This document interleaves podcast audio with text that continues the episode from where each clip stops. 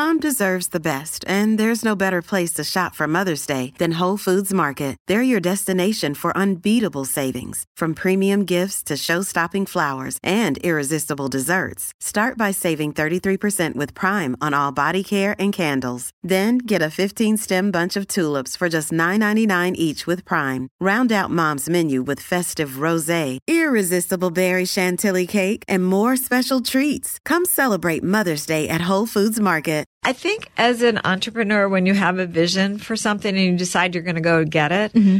you just put blinders on and you go at it. Hey, thanks for listening to the podcast. If you're listening on a smart speaker or website, make sure to find me on your favorite podcast platform like Apple Podcasts, Google, TuneIn, and Stitcher.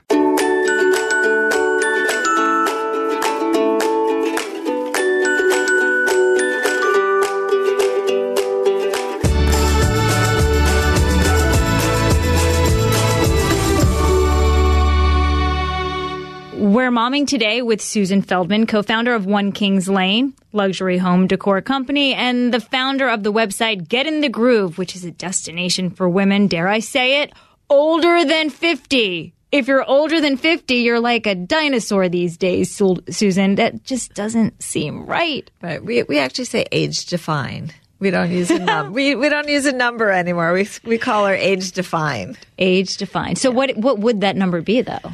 I mean, I think it's, you know, if we had to put a number to it, I would say it's 50 ish. 50 ish. Yeah. Yeah. We start around 50 ish. We onboard people in their 40s. It's 50 to, our core demographic is 50 to 65. It's so interesting because I, I try to remember my parents um, at, at going to college. They were in their 50s and I, they looked older. Sorry, mom and dad, if you're listening, but they did. Yeah. And then I see some of my girlfriends who have turned 50. And I'm like, whoa, you don't look like my mom looked at 50. And I, I just think there's been this renaissance recently. Yeah. I mean, we, we, this generation, we are a generation of women that are healthier, wealthier, and just more engaged than any other, you know, generation before us. And so there's a lot changing where, of course, everything's changing, but I think for this demographic is a lot happening right now. So why are you being ignored? It's such a good question. um, you know, I think, well, obviously there's an obsession around, you know, millennials. I think as a society, we're super obsessed with youth.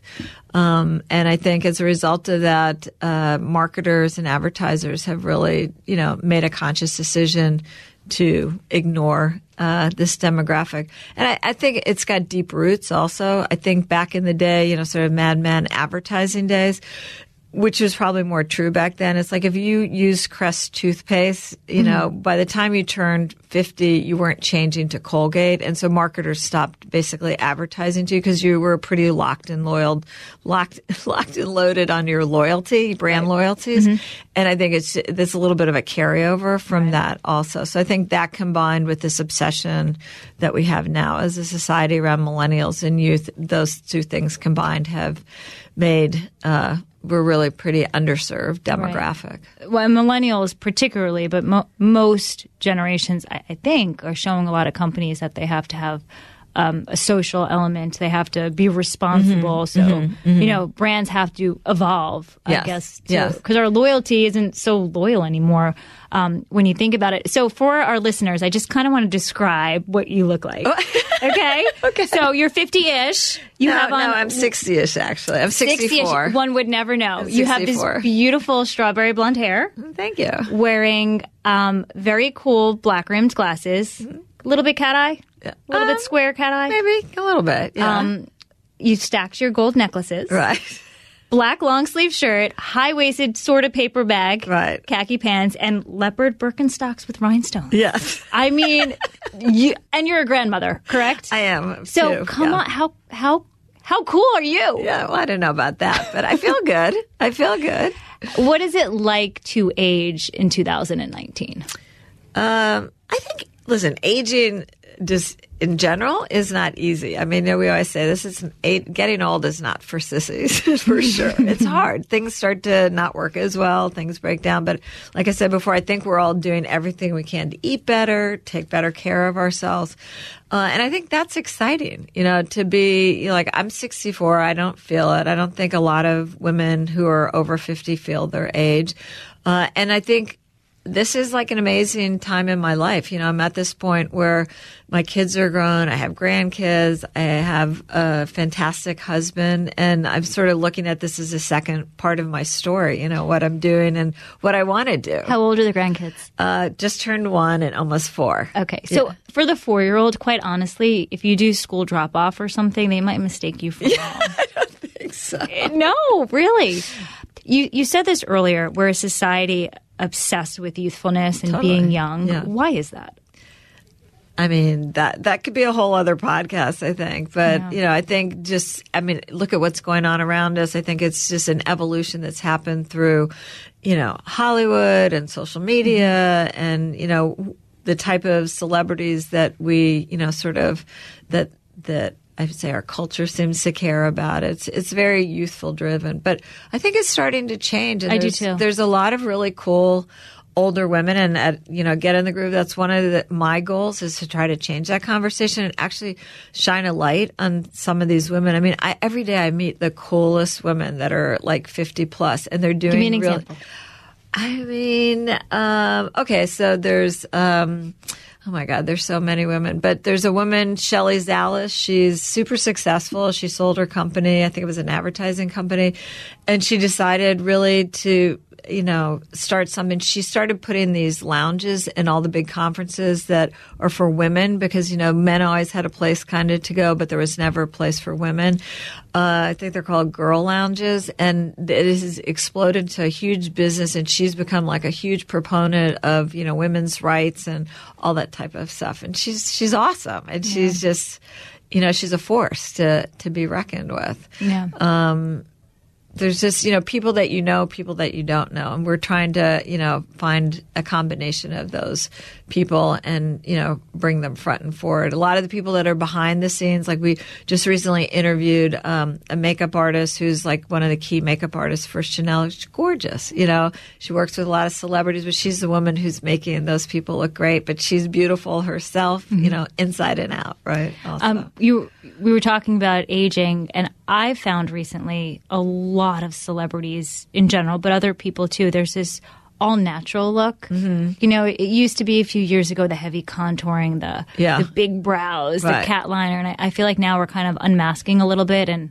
all natural. Yeah, or close to it. I was say, sort of all, becoming. All I know you never want to see me all natural. However, but it's becoming a, a trend to kind of just take some of right of of the makeup off and maybe accept where well, we are as I mean, as I women, would say who we are for women. my demographic, mm-hmm. it's it's way better look anyway. Like we we actually, you know, all the people, we talked to a lot of makeup artists and people like that, and you know what you what happens as you get older, you think, oh, I should maybe put more on to cover. Mm-hmm. Cover those wrinkles, cover those spots, whatever it is. But actually, the truth of the matter is, it's like less is more, less and is I more. and I think it's such a good hashtag for everything. Actually, you know, you just don't need what you did, you know, before. And the other thing is talking about, you know, maybe being a demographic that's somewhat or very much ignored by marketers. Uh, you're the ones with the money. Totally. You have the great jobs. I mean, You've raised the families, and now you have the time. Yeah. Well, here's the crazy thing. So this demographic, when I started thinking about um, creating Get in the Groove, I started doing research.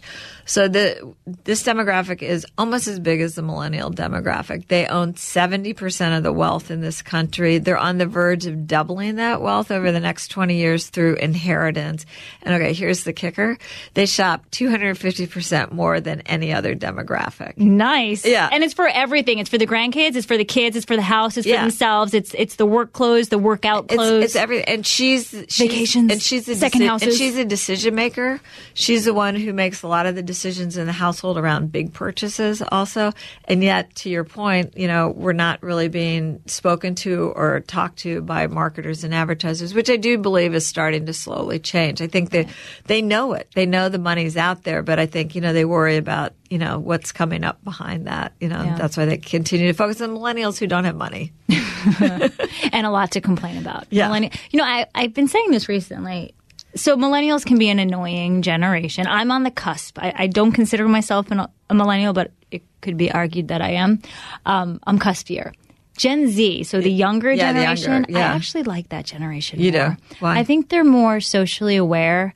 I think they're more mindful. I think they've seen their parents go through the financial crisis, for instance, so they're changing the way they Mm-hmm. Uh, look at money, look at the world. Yeah, they I think they might be a a little bit of a the generation you beat up less on. Yeah. Anyway, uh, what's remarkable about you is that you are the co-founder of One Kings Lane, Yeah. which is this luxury home decor company, which you sold to Bed Bath and Beyond. We a did few three years ago. Mhm. Another day is here, and you're ready for it. What to wear? Check. Breakfast, lunch, and dinner? Check. Planning for what's next and how to save for it? That's where Bank of America can help. For your financial to-dos, Bank of America has experts ready to help get you closer to your goals. Get started at one of our local financial centers or 24-7 in our mobile banking app. Find a location near you at bankofamerica.com slash talk to us. What would you like the power to do? Mobile banking requires downloading the app and is only available for select devices. Message and data rates may apply. Bank of America and a member FDIC. Not only did you launch a company, you did so in the middle of the financial crisis. I know, crazy, right? Why? How?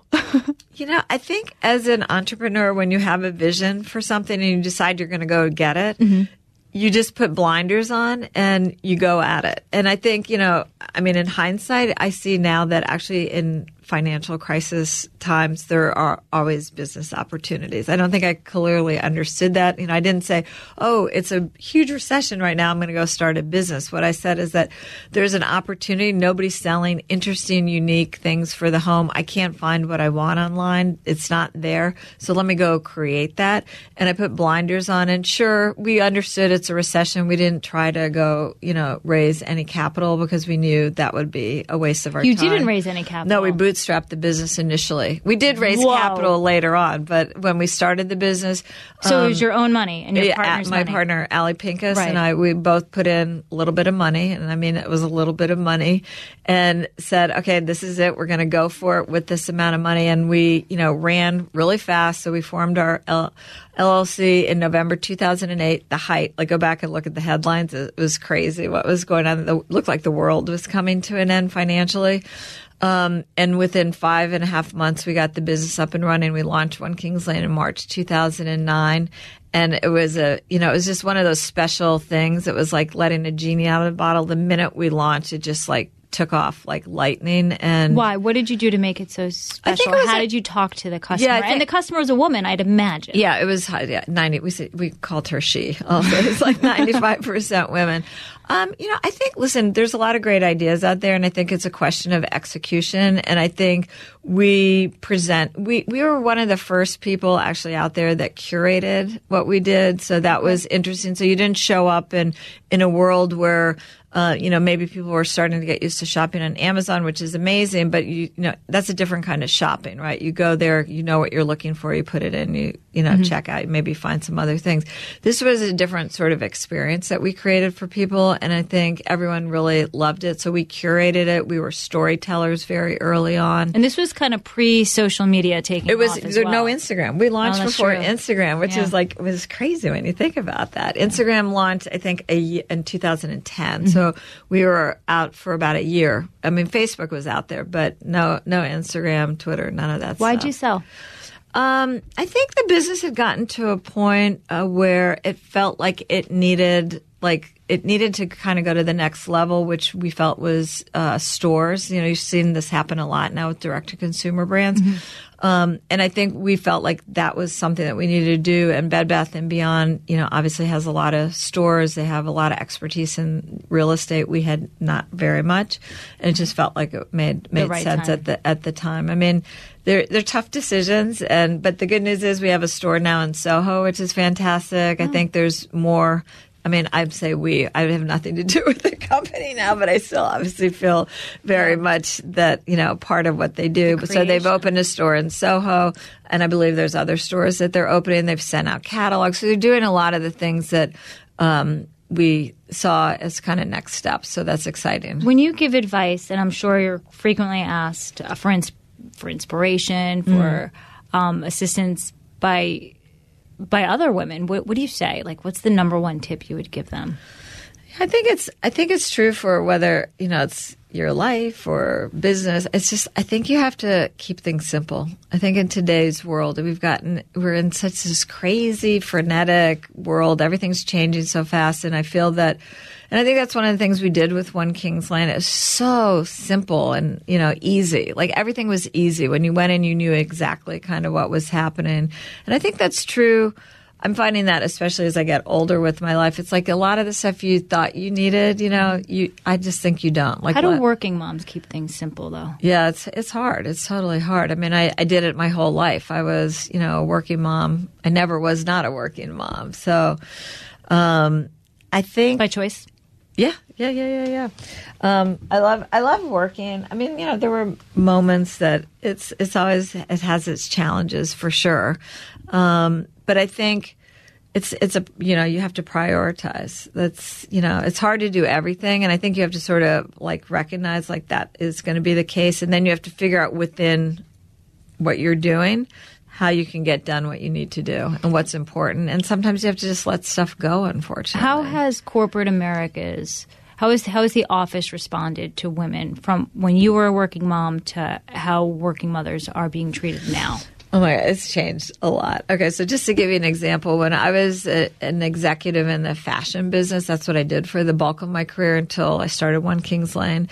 Um, and I was, you know, on the executive team at, at a swimwear company, and there nobody had gone out. No, there was never an executive that had gone out on maternity leave. So when I first got pregnant, there was no maternity leave. You're the second person this week to tell me that. Story. Really? Yes. Oh, that's so crazy. Yeah. So I basically created like what the policies should be. They're like, well, what do you want? What do you want to do? So I said, well, this is what I want. And so, you know, by the time I had my Would you have asked for more now than what you asked for I, then? I think I, I did pretty well. I think I did okay.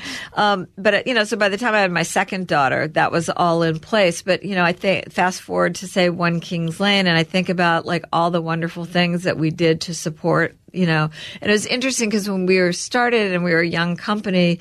You know, people were single or they had just gotten married, and we grew very quickly. There were no pregnant babies. We didn't have, and then as the company, you know, got older, people started having kids Inevitably. and so that was that was kind of amazing to watch to see you know what we did to support that and you know we had i don't i can't remember but, you know special rooms where you know people could you know nurse and you know all that kind of stuff which was awesome So I'd be interested to get your perspective about the, the um, let's say the wife at your company, and then that wife becomes a mother. What is the difference between the working wife to the working mom in terms of their productivity, their attitude about work?